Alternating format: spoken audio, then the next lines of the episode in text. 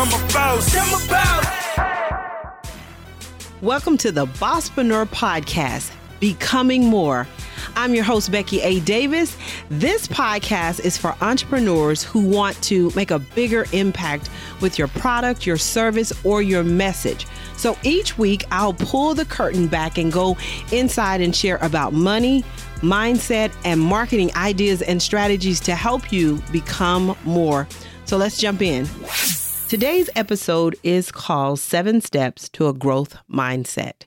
As this month we are talking about mindset, one of the most important things to our success, really in any aspect of our life, whether it's parenting, whether it's being a spouse or a mate, whether it's starting your business, growing your business, mindset is critical to where you end up. So, we're going to be talking about this in the month of September. So, I want to share with you seven steps to a growth mindset. These are things that you can do right now and start focusing on to really start to stretch and push yourself outside of having a fixed mindset. And if you don't know what a fixed mindset is, go ahead, go back and listen to the last episode where I explain and give you the definition of a fixed mindset. But when um, you think about a growth mindset, there are some things specifically that you have to embrace to um, really start to take on a growth mindset. Number one, embracing failure.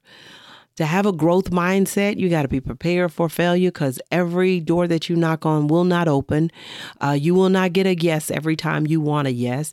You're going to have some doors slammed in your face. You're going to put products together that that do not get the outcome that you want. You're going to launch something and the launch might not go well.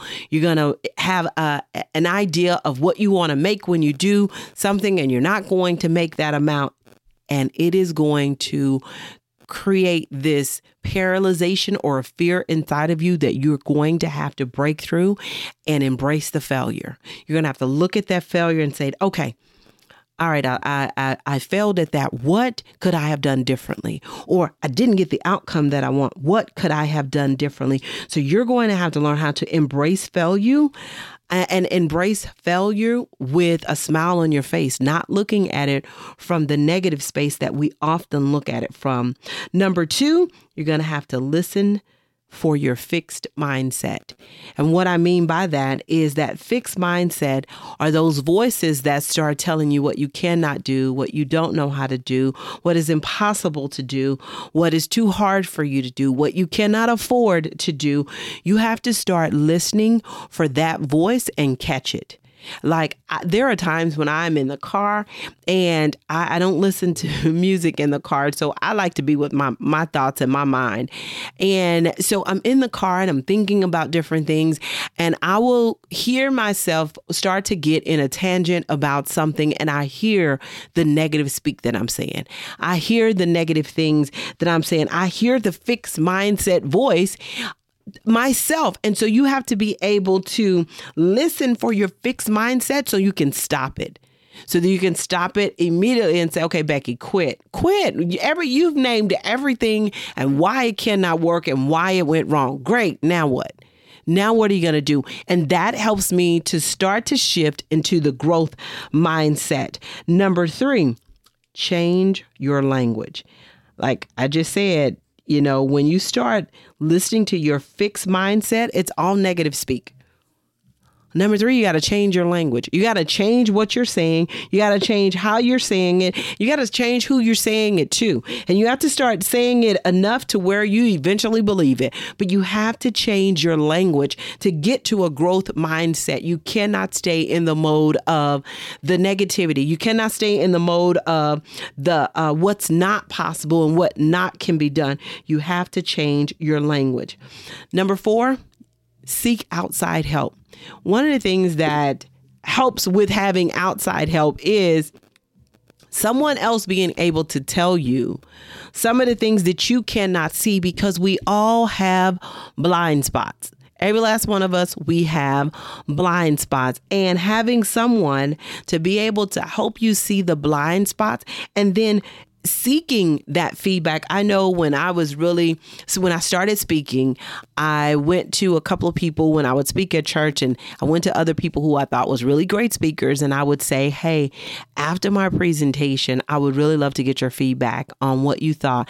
And I'm not talking about Becky was good. I'm talking about what, what, uh, worked, what sound good, what didn't make sense, what could I have done different. I really need feedback. You know, I went to Toastmasters to get feedback. I joined the National Speakers Association so I could get feedback. I was in speaking groups so I could get feedback because I if I wanted to be better and I wanted to really be able to make an impact, people will tell you all the time. They come off the stage and uh, you get off the stage and they tell you, "Oh my God, that was really great." How many people are going to tell you, no, that sucked? What you just did was horrible, Becky. I didn't. They're not going to tell you that. So you have to identify people that can tell you that real truth. And I remember working with a client, and as she was a speaker, and she was like, everybody always tell me, Becky, that you know they really enjoyed my speech and they were excited about what I shared. And I said, now, who is going to come up to you and tell you that it was horrible? And she looked, I said, No one is going to tell you that. No one, unless you identify people that can sit in that audience and tell you to write notes. And at the end of it, you get the accolades from all those people and you sit with someone else who can tell you, here's how you can make that better. That's what a growth mindset is able to do. Number five, accept the feedback. you ask for it you got to accept it. And it can't be that, no, but I, and we'll see what I was doing. All of that. You have to be open to the gift that you're getting and figure out now, how do I use this to make myself better? That's what feedback can do. It doesn't feel good all the time. It doesn't. But for you to grow, you can't grow with just accolades. You can't grow with just a, a, standing ovation. You can't grow only hearing what you do great. Your growth comes in those hard spots when you're in the trenches and you have to hear the things that you've worked really hard to do really well. You have to hear the things, there's still room for improvement. Accept feedback. Number six, keep going. Keep going. To have a growth mindset, you have to keep going. You cannot give up. I shared the scripture in the last episode, um, Psalms 24 and 16. I think that's what it was. Uh, I'm going to verify while, while I'm talking to you. But Psalms 24 and 16, that was right. A just man falleth seven times and rises up again, but the wicked shall fall and fall into mischief. Not they're not going to rise again. So keep going. Don't let anything stop you. That's what a growth mindset does. And number 7, you you have to learn to accept the the successes as they come, the incremental successes as they come. You might do really good and then crash and bomb. Accept when you have a success. Acknowledge when you have a success. Embrace it. Feel every moment of it because you'll hit your head again and then you have to pick yourself up and continue on. That's what a growth mindset does. So, the seven steps to a growth mindset one, embrace failure. Two, listen to your for your fixed mindset. Number three, change your language when that mindset goes crazy. Number four, seek outside help. Get someone to help you. Number five, accept feedback when you do get the help. Number six, keep going. And number seven, learn to embrace the incremental successes as they come. That is how you build a growth mindset. And I promise you, it will help you to become more. Make sure you follow me on Instagram at Bosspreneur, B O S S P R E N E U R, and you'll learn more about the Bosspreneur Business Circle.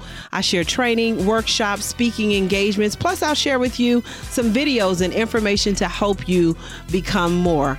You can go to the Bosspreneur That's B O S S P R E N E U R businesscircle.com or beckyadavis.com.